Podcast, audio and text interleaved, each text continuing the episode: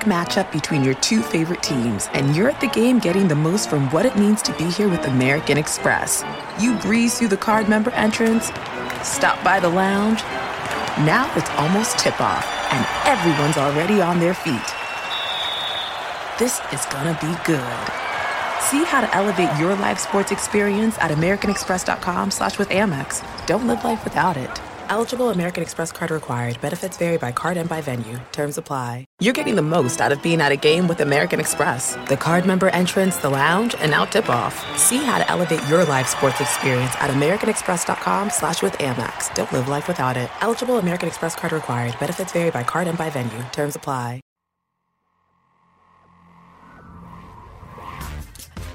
Welcome this week's play-by-play of the Hang Time Podcast. Backing down a lefty hook, banks it in. With your host, Elliot Anderson stuffed it down behind his head. Sekou Smith. The tip in is good at the buzzer. Now it's time for the tip.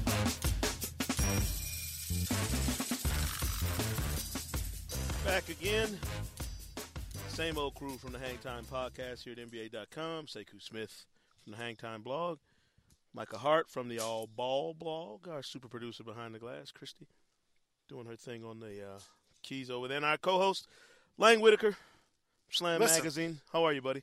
Now listen. Listen, I'm I'm, good. I'm making a concerted effort not to tell you to listen, okay? All right. So listen what I'm saying to you. I haven't listened to you in five Since you, years. since you don't listen to word I say anyway. Why start now? why, why, why bother now? Two weeks in, man. Two weeks in the books uh, in this NBA season. I mean, I feel like we've had two months already with all the storylines, and there's been some fantastic games. Uh, and I, I want everybody to know that I did not, I repeat, did not call you whatever it is you tweeted that I called you last week. Uh, I saw you sent sent out on Twitter saying that I made you know made fun of you and called you a few names. I want everybody to know that's not true. Probably you probably didn't do it publicly. No. Private, privately you may have. Well, I know we're making light of it, but it's actually a serious matter.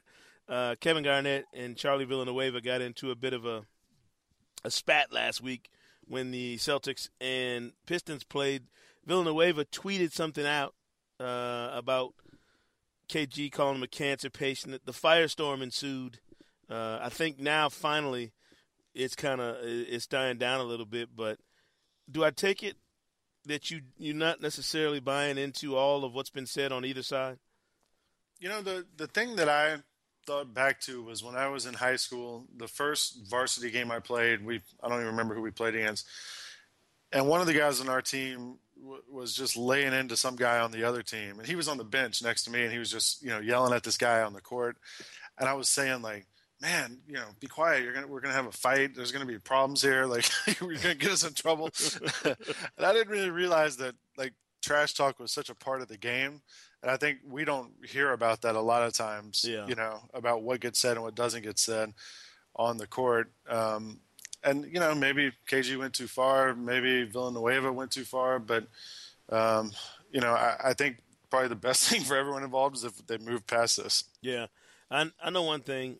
I'm trying to remember. You know, people always ask those questions like, well, "What do we do before, you know, computers? What do we do before this? What in the world do we do before Twitter? Like, what what did we do with ourselves in the hours before games, before Twitter? We, we actually talked. Again, I mean, I guess we actually live normal lives. I mean, now it's you have to stay glued to Twitter because at any moment, you know, uh, News. some yeah something Yeah. crazy could go on and everybody's day is is It's rearranged. It's also, you know, I was thinking the other day about how much we used to use telephones so Yeah. much more. Now when my phone rings, I'm like uh, shocked that no one calls, you know, because now you can just email or tweet or Facebook message or whatever. Like, but there's hardly any uh, actual, you know, face to face conversation anymore. Yeah, well, we spend so much time uh, talking about all the other stuff that goes on. Again, fantastic basketball being played right now. Uh, the New Orleans Hornets, as of right this moment, uh, are still undefeated. The Los Angeles Lakers, uh, you know, seven and zero, best best win, you know, uh, statistic in the league. Your your Hawks went down Sunday afternoon, Sunday evening at Phillips Arena to the Phoenix Suns. Josh Childress's revenge is what I like to call it. um, I got a chance to talk to him for a few minutes too. It was weird. His first time back in Phillips Arena, he said, in a couple years, um, and they booed him pretty good. I mean, he the crowd gave it to him pretty good, which I think he appreciated. You know, yeah, probably made him feel at home uh, from his days with the Hawks. I mean, he you got to remember he wasn't around for these last couple years, so right, right. Um, but no, I mean, just great games. I, have been watching Golden State and Monta Ellis, yeah, in in the shows that he's been putting on on a nightly basis. Who have you uh, who have you really been eyeballing in terms of just making it a point to check their games out? You know, no matter what times they come on to see. Well, you know, for future work purposes, I've been watching uh, John Wall pretty mm-hmm. heavily the past uh, two weeks. Uh, I've actually watched every game he's played, but um, uh, he's just. I, I, even if you're not a fan, or if you're not uh, a fan of the Wizards, or if you're not, you know, as I might be working on a story about the person, mm-hmm. it's uh, he's totally worth watching just as a basketball fan because it, it, it's pretty amazing seeing somebody that fast. Um, and you know the other thing is he's still learning, and you know he's had a lot of turnovers in these games, and uh, but uh, the, I was at the Knicks game Friday night when they played the Wizards, and before the game, Wall was out there working on his mid-range jumper because that's uh, teams are going under picks against him every time he has the ball and giving him that 18 footer because they don't want him to drive to the basket. Um, they're giving him that 18 footer, and, and, you know the coach, the Wizards have kind of dedicated to working with Wall on that 18 footer is maybe the best mid-range jump shooter of the last two decades, uh, yeah. Sam Cassell. Right. And so he's got Cassell working with him on that. You know, once I think once he gets that down, I mean, he's going to be even more unstoppable than he's been already this season. You know, there's some pretty good tutors for some of these young players around the league. Mm-hmm. When you think about, you know, Sam Cassell working with Wall, you know, Mark Strickland working with all of these uh, point guards that have come out of, you know, uh, John Calipari's program the last few years. You mm-hmm. know, with you know Derrick Rose, Tyreke Evans, and Wall. Yeah. You know, I mean, I guess if you're going to be a point guard in the NBA or or a guard in general in this in this league, Lang, you could have worse, you know, uh, special special teachers, yeah. you know, than than these guys. Um, but getting back to a, a topic we were talking about earlier, one guy who doesn't need a tutor anymore at, at that position is, is Rajon Rondo. Um, you know, a guy who's who hasn't slowed down a bit, right? From the you know from the outlandish start he had to this season. We'll bring in our first guest on the Hangtime Podcast today, who who knows all too well about what Rajon Rondo's doing in Boston, and it's Sherrod Blakely, good friend of the program. Sherrod, how you doing, man? Hey, what's up, Sekou? What's going on, man? Nothing, man. Lang and I are sitting here just kind of, you know, waxing about some of these young point guards from around the league. Sherrod, you you get to watch Rajon Rondo up close on a nightly basis. Is I, I know that he's not a great shooter, so it's not like you're watching the guy who's going to make the highlights because he's making tons of shots or doing something dazzling, you know, playing above the rim, kind of like Derrick Rose. But explain to people what it is he's doing for that Boston team this year. Well, the thing that that Rajon is doing is he's just simply picking defenses apart. I mean, he is. I mean, he, he's like you know Peyton Manning. He, he's he's just picking and choosing which spots he wants to exploit. And the, the crazy part about it is every single team they play knows this dude cannot shoot a jump shot. so you want, so you would think they'd give it to him, and they're trying to. But the thing that Rajon does is he's still able to get deep penetration, find guys, and more than anything else, the one thing that he does, and I think this is what separates him from a lot of point guards, he's able to rebound defensively. So he can start his own transition, get out on the break mm-hmm. on his own without having an outlet pass. And when he's able to do that, you know, buckets.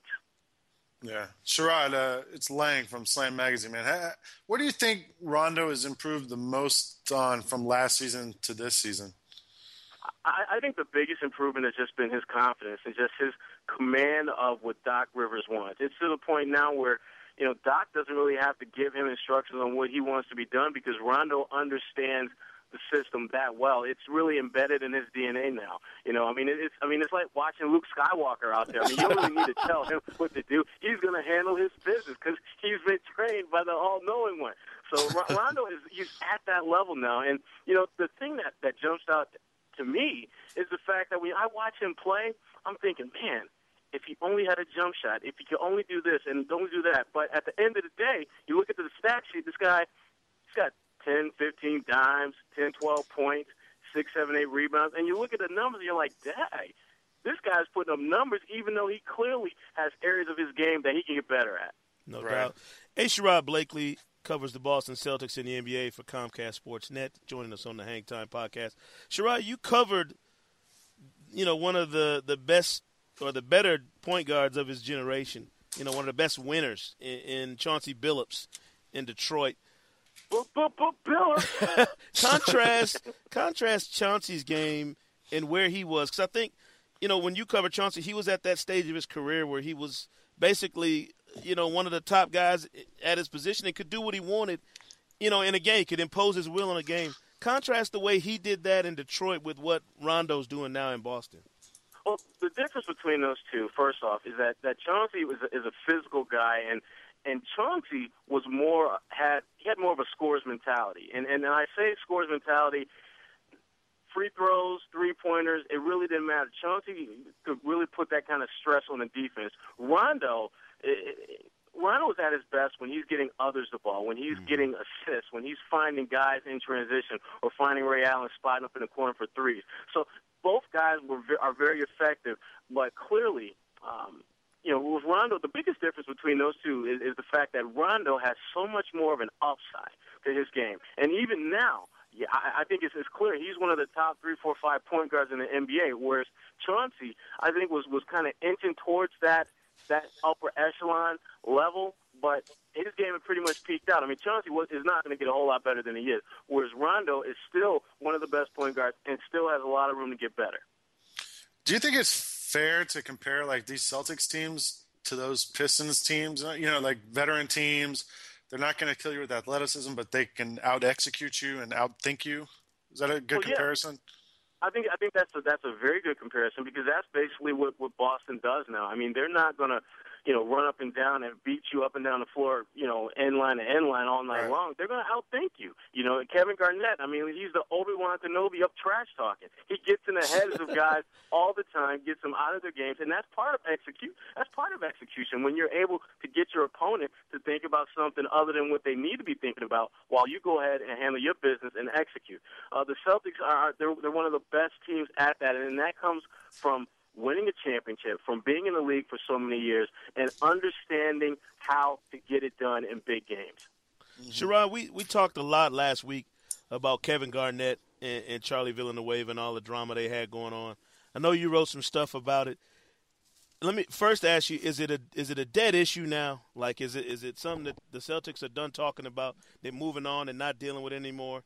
And and also, what was really said? Like, give us give us the skinny now what have you talked to KG and and gleaned any other insight from him about what actually went on between he and Villanueva? Well, yeah, well, well, KG is is trying to bury it as soon as possible, but he, you know, he, in you know typical KG fashion, he had to end it on his terms, and you know basically said, you know, he's he's he's not dealing with nobodies anymore. So, you know, take that, Chuck take that, Chuck V. Chuck V. Um, listen, it's it's it's a pretty much a dead issue at this point. But the thing that that jumped out to all of us was the fact that Charlie V thought it was a good idea to go public with this. And listen, man, it's not just the NBA. I mean, you go back to when you're like six, seven, eight years old on a playground. If you got an issue with some cat on the court, you deal with it right then and there, and then the next day, y'all cool. You don't go home and then you know tell everybody in your neighborhood what that dude said. Because I mean, look, if you if it bothers you so much, deal with it in, the, in that moment. And, and that's that's the the issue that Charlie you know, really confronted, or I should say, people had with what Charlie did. Um, it, it, and first of all, I've been around Kevin long enough, and you've been around him long enough to know that. Let me tell you, Kevin is not going to articulate himself that proper and correct in the heat of battle. There got to be some MFs, some some other, you know, there got to be some there's got to be some profanity in that. Um, and and you know, I don't know exactly what KG said, but he said something, and KG he admitted it. Um, but if Charlie had issues with it, grown man, handle it then. Well, you know, if they're looking forward why don't we look forward? Do you think this team can? I mean, what's the biggest thing facing the Celtics going forward? Is it health? Is it going to be, uh, you know, developing Rondo a little bit more, getting him a jump shot to spread the floor? What do you think their biggest thing going forward? I, I think that the two things that they have to really be concerned about first and foremost is health. I mean, we're we're not even, you know, we haven't even, you know, we haven't even baked the turkey for Thanksgiving yet, and already you got Shaq missing more games than he's played. You got Jermaine who's hobbling around. Delonte is going to be back you know, uh, next week, but they don't have him. You got, you know, even the rookie, uh, Avery Bradley, he, you know, he's been banged up. I mean, there's a lot of injuries that this team has already had to deal with in such an early portion of the season. So health is certainly going to be a big factor. The, the other thing that I think you have to keep in mind with this team is consistency. And the mm-hmm. one thing that that was an issue last year during the regular season was they just didn't play consistent. They had stretches where they could dominate teams and other games where they just looked like busted and and, and they know this. They they know this, and I think that's why they're taking a lot of these, what should be you know cupcake type opponents. They're taking them a lot more serious than they did a year ago because bottom line, they need to have home court advantage. This team is of the mindset that if they had home court advantage last year, Banner 18 would be in the TD Garden right now.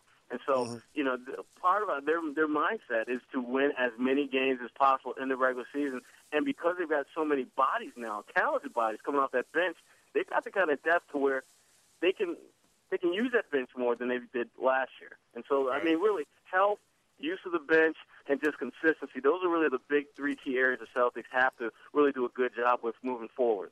Yeah, Sherrod, I, I'm curious too. Um, you know, so much attention was paid to Miami, and you know, really Miami first and foremost in the Eastern Conference and throughout the league during the offseason when you see the Celtics and the Lakers both playing at the level they're playing at this early in the season, do you do you think whether they admit it or not, there's some motivation on, on both sides that hey, you know, you can talk about Miami all you want, but we're still the two teams that battled out for that title last year, and we plan on being those two teams again.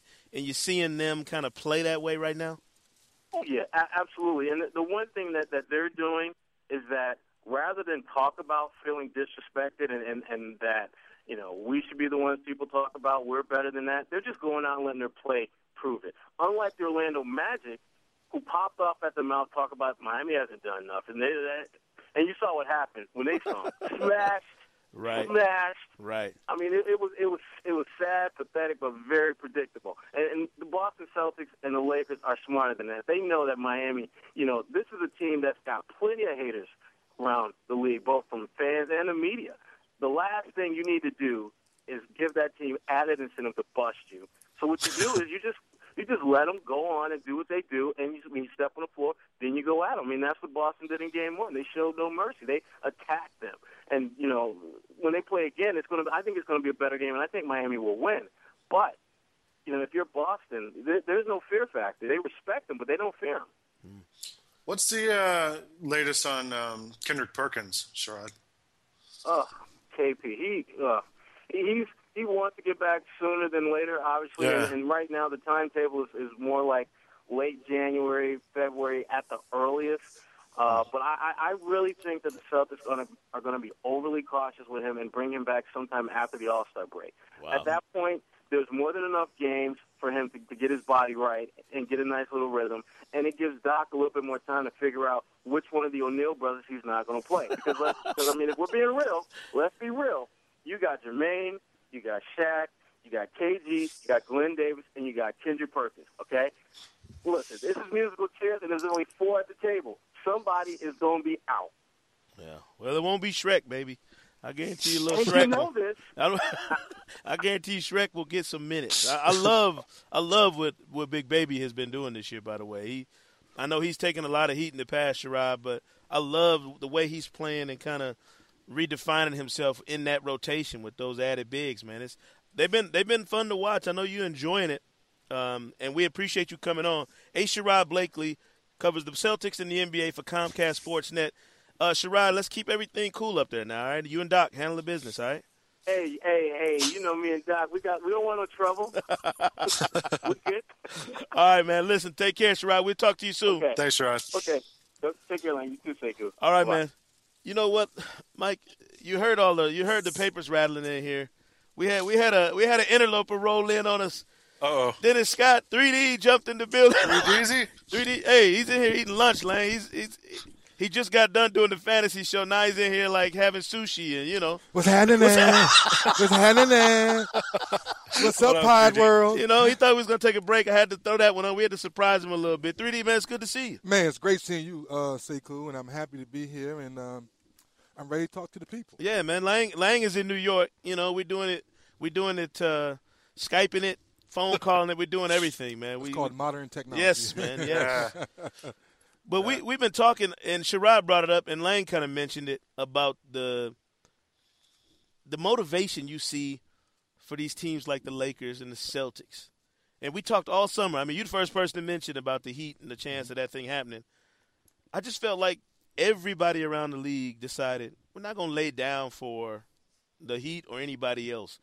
The games the first two weeks, you've seen some serious competition from the, the top tier teams. Is that surprising to you at all?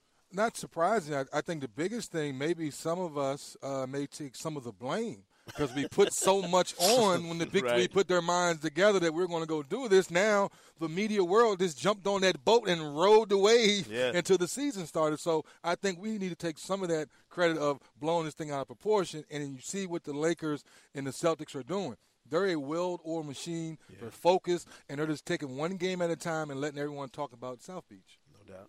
What do you guys What do you guys think about Orlando? Like that's the team no one's really, to me, talking about. That's up in that echelon of you know, L.A., Boston, Miami, and then there's kind of. I think Orlando's getting overlooked a little bit. Do you think or not? No, no question they are. And actually, on the preview show on NBA TV, I picked Orlando to get back the rematch of them and the Lakers in the finals because I think Dwight is slowly but surely trying to figure out the offensive end. We know the Right. defensive end; he's Yeah. going to rebound with the best. He's going to be a, a shot blocker all day long. But I think working out with Olajuwon and getting offensive confidence, and I think no one's never talked about that with him his first four or five years. is That Right. he really never had the confidence to be an offensive player outside of Duncan, and I think that's the uh, transformation for him. If he can be more aggressive on the offensive end, now those three point shooters are taking wide open shots. Yeah. Uh, I wanted to chime in just for one quick second, since Dennis, I believe this is his first appearance uh, since earlier this summer. Yeah. Sekou, I- I mean, we talked about a little about say, uh, about South Beach and credit. Well, I believe Dennis was kind of the first one to be on that train, wasn't he? I've been explaining that to people all summer. They've been trying to give credit to Stephen A. Smith and Chris Broussard, all these good guys who did a great job covering this stuff. But way back, Way back. way back, 3D brought it up on the on the Hang Time podcast, Lang, and it, it was so way out and so such a You remember? preposterous idea at the time. Like it? we didn't even spend time giving him grief about it. Like whatever, man. Like you know, ain't no way. then he comes out, he's like, you know, 3D Stradamus. I mean, it's crazy. I don't, I don't even know how to explain how he knew this was gonna happen. Well, is this? Who is your source? Tell us your source. well, I, I can never tell. I can tell you they're the Source Brothers. That's who they are, the Source Brothers. And y'all know who y'all are. And I will never tell you my sources. Just keep giving me the inside information.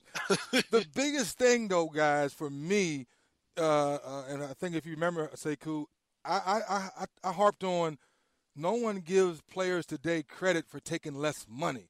And that's the part that everybody harped on. Oh, he's not leaving 30 million on the table. There's no way he's going to leave 35 million on the table. Oh, he's not going to do it. I'm like, guys, why not? Because if you look at the economics of the thing, he's actually making the same money by going to Florida, but no state tax at the end of the day. You know, just big time uh, financial guys say, well, guys, LeBron's actually doing a better thing for him because he's going to save $22 million in taxes over the course of that uh, contract. So that was the thing I harped on is three guys sacrificing their game, sacrificing money because they really want to win. Yeah, that's a good point, Micah.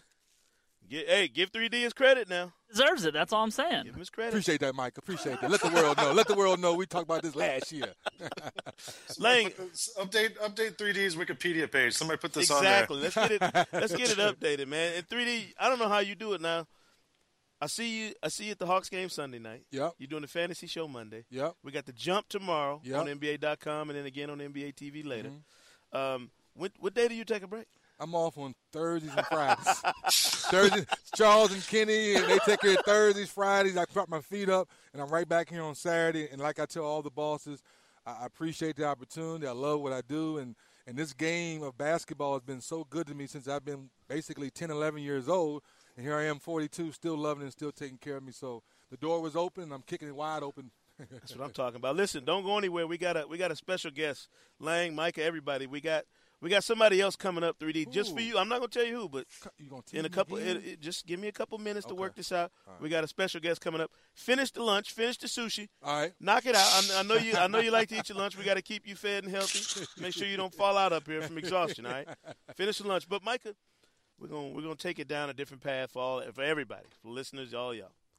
Um, we talked a little bit about the Lakers, you know, and we could have had Kobe, Phil. You know, we could have talked to a lot of different people, Mm-hmm. You know, from the Lakers outfit. Two-time defending chance, been great, you know, but we'll see those cats in June. You know, let's let's talk to them later.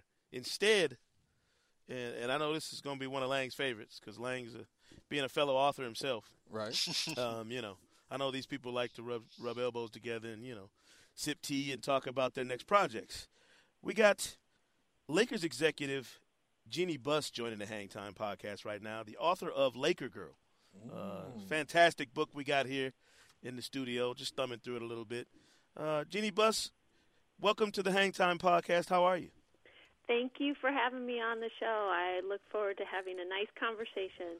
It's going to be very nice. We're going to keep all of this above board. No, we'll get to Genie Vision shortly. But, Okay. but but talk to us a little bit about the book and and the genesis for this idea of you know what made you want to write this book now. Well, you know, I the one of the most commonly asked questions for me uh, in my job as executive VP with the Lakers is what is a typical day like for you? And there's really no easy way to describe it. So I thought by keeping a, a journal of last season, then it would kind of give insight to you know the kind of crazy things that happen and maybe some of the boring things that happen um, you know on a day-to-day basis with an NBA team. Jeanie, this is Lang Whitaker from Slam Magazine. How hard was it to keep a journal? I know, uh, I don't know, had you done it before? Or was it something you had to force yourself to sit down and do every day? Yeah, it was.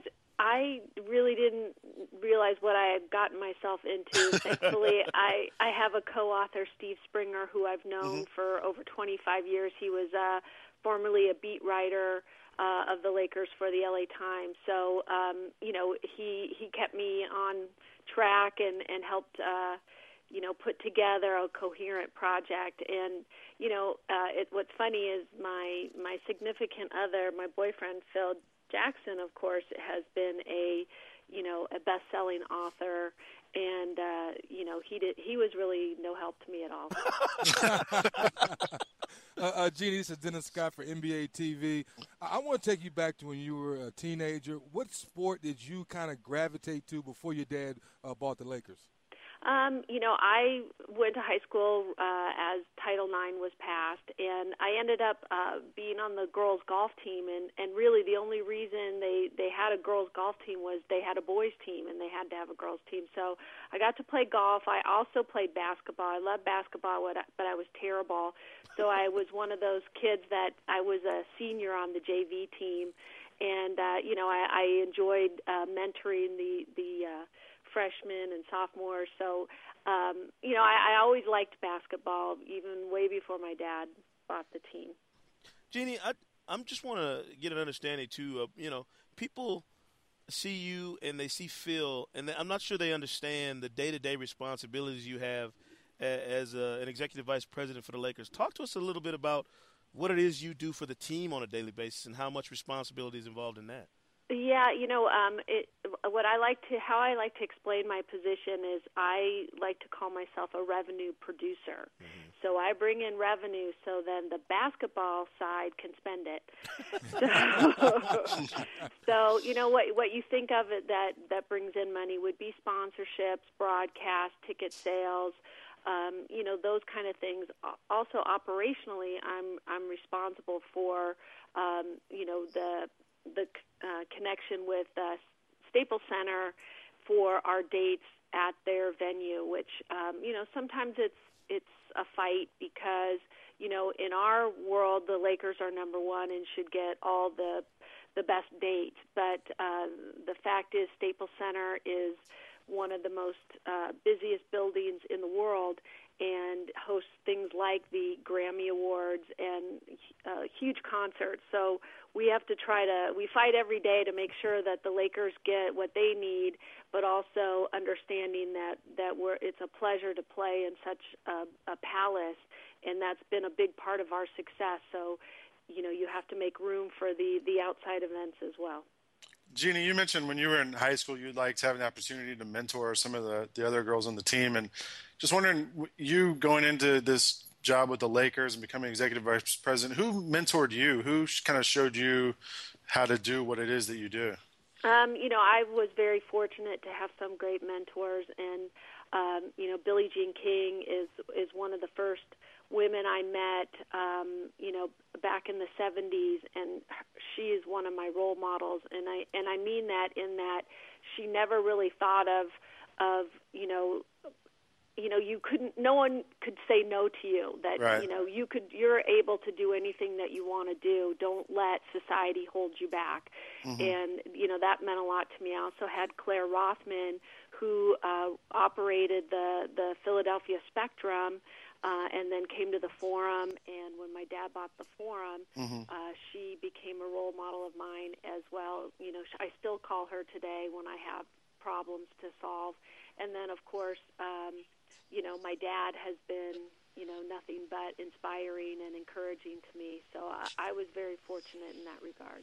Uh, Jeanie, I, I'm thumbing through the book and – as players, when we come to the the old Forum and now the Staples Center, some of us get starstruck. I'm looking at you at Michael Jackson, all these, you know, Jim Carrey. Have you ever met somebody where you say, "Wow, I'm finally meeting somebody that has me in awe"?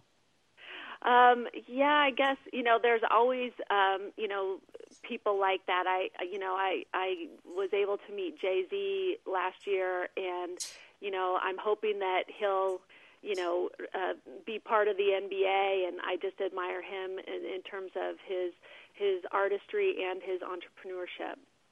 Jeanie, let's get. I mean, we, we'd be remiss if we didn't ask you about the book uh, and spending some some quality time talking about the book here. I, I love the idea of doing this now, like during the moment, as opposed to waiting five or six years after the fact.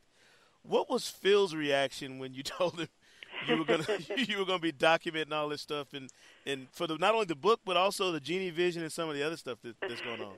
He's you know he's a much more private person and mm-hmm. you know he struggled with the book but you know he also knows that I you know I I think highly of him and I'm not a negative person. I'm not looking for the the bad parts of of life or a personality.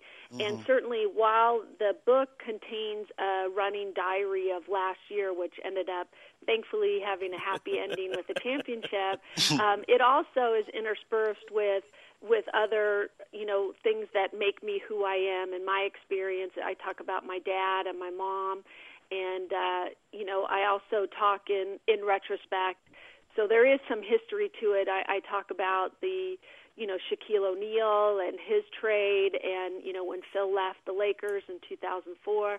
So I, I do look back on on things historically, but uh, it's also current because it's interspersed with the chapters of last season. Sure. You know, they say the the hardest book to write is a book about yourself because you don't know where to really draw the line and how much to share and and you know like what are you comfortable talking about or not talking about? Did how how did you find kind of the, how much how far to go? And and you know as you said you you're not looking for the negative things but uh, you know you want to be honest with the fans. Like how, how did you find that that line?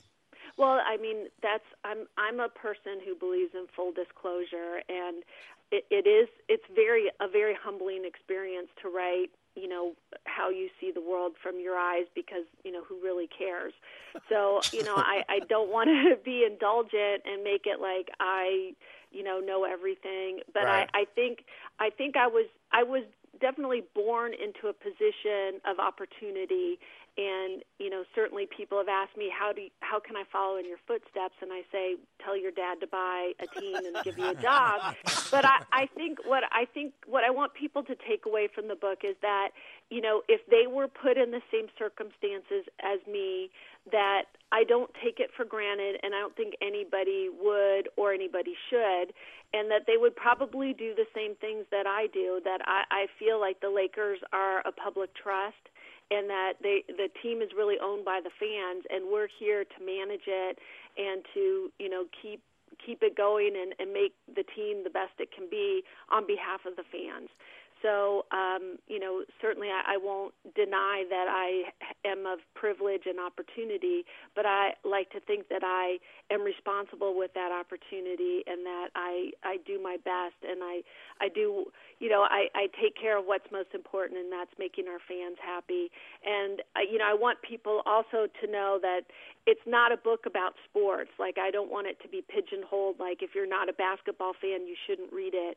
I believe that it's it's a story that anybody can relate to, but because I work in a family business, I work for my dad, and I happen to be dating his star employee, and that brings a, a, a lot about a lot of you know different you know uh, interesting relationships and how things you know how to handle things. And so I, I like to think that my book would be interested to any anybody who's ever been in a family not just sports well, Jeanie, with all the blessings you and your dad have had, you know, over the years, do you have a favorite player and a, a favorite championship ring out of all the rings you have? that's that's like asking a mom like who's her favorite kid. I mean, by far, Magic Johnson, you know, is he owns a place in my heart. I mean, we were so lucky to watch him play and you know change society. I mean, he's just he's bigger than life, and um, he's I mean, uh, what a what a great guy for me to be around. You know, he's only I think I think he's two years older than me, so we're basically the same age. So I feel like he's my brother, and uh, but also you know Kobe Bryant is is. uh you know, I, I never thought you'd, you know, we'd have another opportunity after Magic to have such a, a charismatic player. But Kobe is rewriting the record books as we see it, and and to think that I get to witness that in person is uh, such a gift. And so I, I would say that those are my two favorite players. Mm. Jeanie, you you mentioned earlier about the book and you not wanting it to be just about basketball but the Lakers are playing great right now. I mean, they look as good now as they did at any point during the playoffs last year. I know this is technically Phil's last year, uh, you know, and and everybody's trying to send him out on the right note, but seven and zero. Oh, um, you know, what are they going to go for? Seventy-two and ten. They're going to chase that record. Um, you know, I think that's the one record that Phil never wants to break. I think that that means so much to him and that Chicago Bulls team. And I talk a little bit about that in the book about how you know it's you know now that the league has gone to the Thursday night exclusives. Um, you know, which is a good thing. It's been great to build the brand, but it it it means that there's really one day less per week to schedule games. So having something, knowing that you've got all these back-to-back games, you know, Phil calls them scheduled losses. That it's almost physically impossible to win uh, at the rate that you know getting 72 wins. So I, I think he would be happy. His goal obviously is to get home court advantage in the playoffs, and that means you have to have the best record in the league. So I think he'll he'll gauge the team based on that, and and he isn't trying to break any records and. I think his his uh, that team, that Bulls team, would kind of be mad at him if he did. Jeanie, uh, before we had you on, I, I just googled real quick fast and what's going on with uh, you and Phil's ring and Justin Bieber? well, that's like that's why the the book is is interesting to people because crazy things like that happen. And for example, uh, this year at opening night, the ceremony we did the ring ceremony, and it was really it was it was great because we had each of the players introduced the next player and and our fans never get to hear our players talk about each other. Mm-hmm. and it was kind of special that way. So everybody enjoyed that. Phil got his ring and i was on the court and as soon as the game you know now we got to go to game time phil handed me the ring because he didn't want to wear it at the during the game and said, Will you hold this for me? And I said, Of course. So I'm sitting in my seat, and in front of me is Justin Bieber. So he turned around. I let him borrow the ring, and he didn't want to give it back. So he put it on his finger. He, you know, and for a kid that, you know, right now sitting on the top of the world, it you know he's probably has access to whatever he wants to buy whatever to his heart's content but he was blown away by the lakers ring so it, it was kind of cool How did he? How did Justin Bieber get better seats than you? I would never. I don't. I would never want to sit on the floor. That I. I. I would be afraid to have a, a big uh, forward crash into me and and uh, get sweat all over me. So no thanks. Jeanie, when you look at this book and and the message you wanted to send, uh, Laker Girl is the book. Jeanie Buss is our guest here on the Hang Time podcast. What ultimately would you like for younger readers, you know, specifically young female readers, to get from the, the lessons you've learned and the, and the experiences you've had? Well, I, you know, it, it was important to me, and I, I'm hoping that that young people that are in school that have require they have to read so many books uh, per year. I hope that my book is accessible to them, and mm. and that they, you know, I, I think it would be a, a good book for especially for young women because I want them to see that, um, you know, even you know you're used to seeing uh, men in a certain role, and and that should never stop you from imagining where you want to be. And you know, I'm not saying that women should go into sports, but I I think that it, it's important for young women to see uh, uh, another woman being successful, especially in in a traditionally male dominated area. Um, but you know that um, you know don't let anything hold you back, and that's what Billie Jean King taught me, and and I hope I can be that role model for other women. That's awesome. Jeanie Buss, Laker Girls, the book. She wrote it with Steve Springer, former beat writer for the Lakers from the LA Times.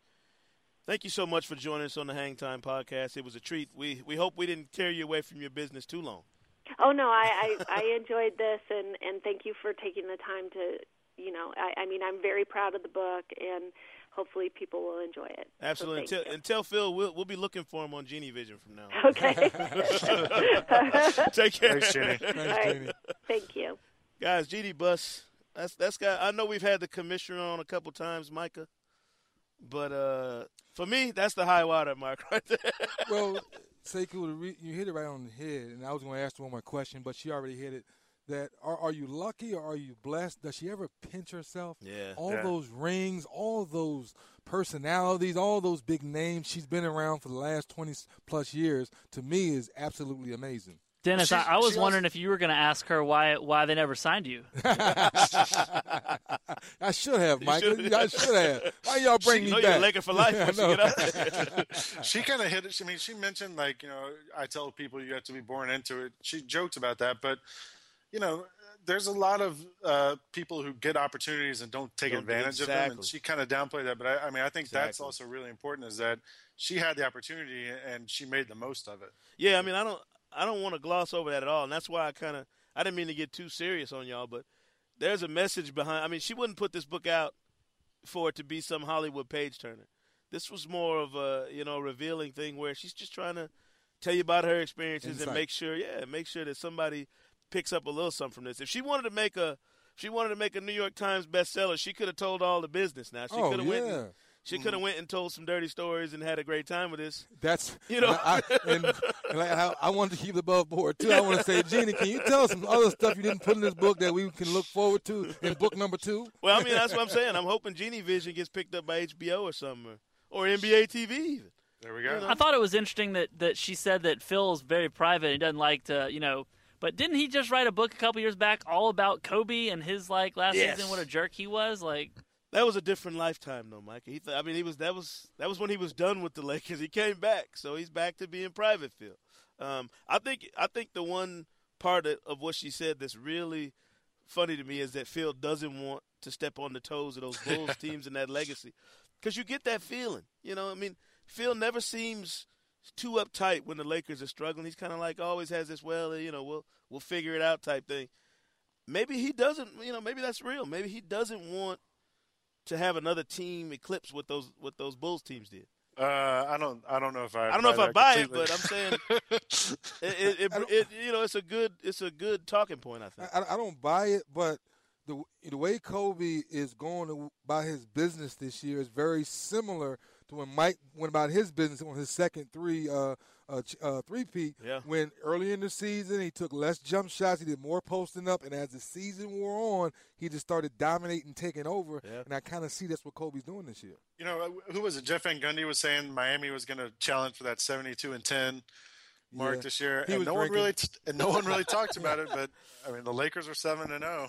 Oh, I know. You know, if anyone's get, I think they might be the best chance of doing that this season if anybody would. Yeah, I mean, I mentioned it earlier today um, on on the blog, on the Hangtime Yeah. blog on NBA.com, that we spent all that time all summer talking about the Heat, but the Lakers. I mean, you know, and everybody, no no disrespect to the Hornets, you know, who are undefeated, but if there's a team that could sustain a you know a really high level of play for the next you know six seven months, you can see this Lakers team doing. I mean, they're they're stacked and loaded at every spot, and they don't even have Andrew Bynum right. now. That's what I was getting ready to say. It's Yeah. amazing that they're playing so well, and we're not even talking about Andrew Bynum now. When he comes back, it makes him even bigger and more serviceable down low.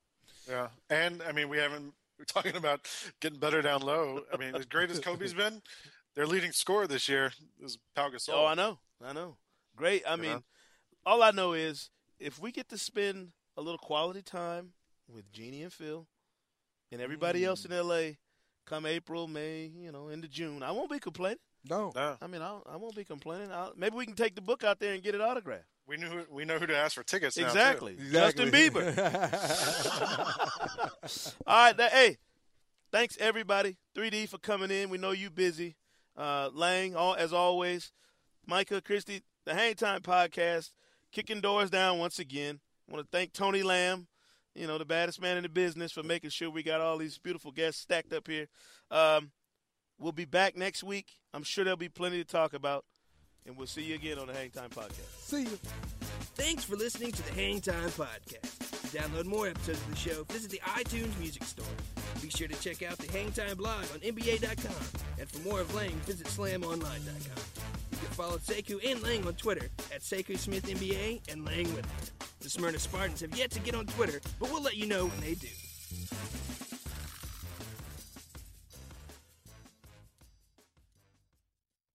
When you're an American Express Platinum card member, don't be surprised if you say things like, Chef, what course are we on? I've, I've lost count. or, Shoot that, shoot that! and even Checkout's not until 4, so. Because the American Express Platinum card offers access to exclusive reservations at renowned restaurants, elevated experiences at live events, and 4 p.m. late checkout at fine hotels and resorts booked through Amex Travel. See how to elevate your experiences at americanexpress.com slash with Amex. Don't live life without it. Terms apply. Busy weekends are a breeze with American Express Platinum Card. 8 a.m., wait to board plane in the Centurion Lounge. Much better. 2 p.m., grab seats for the game.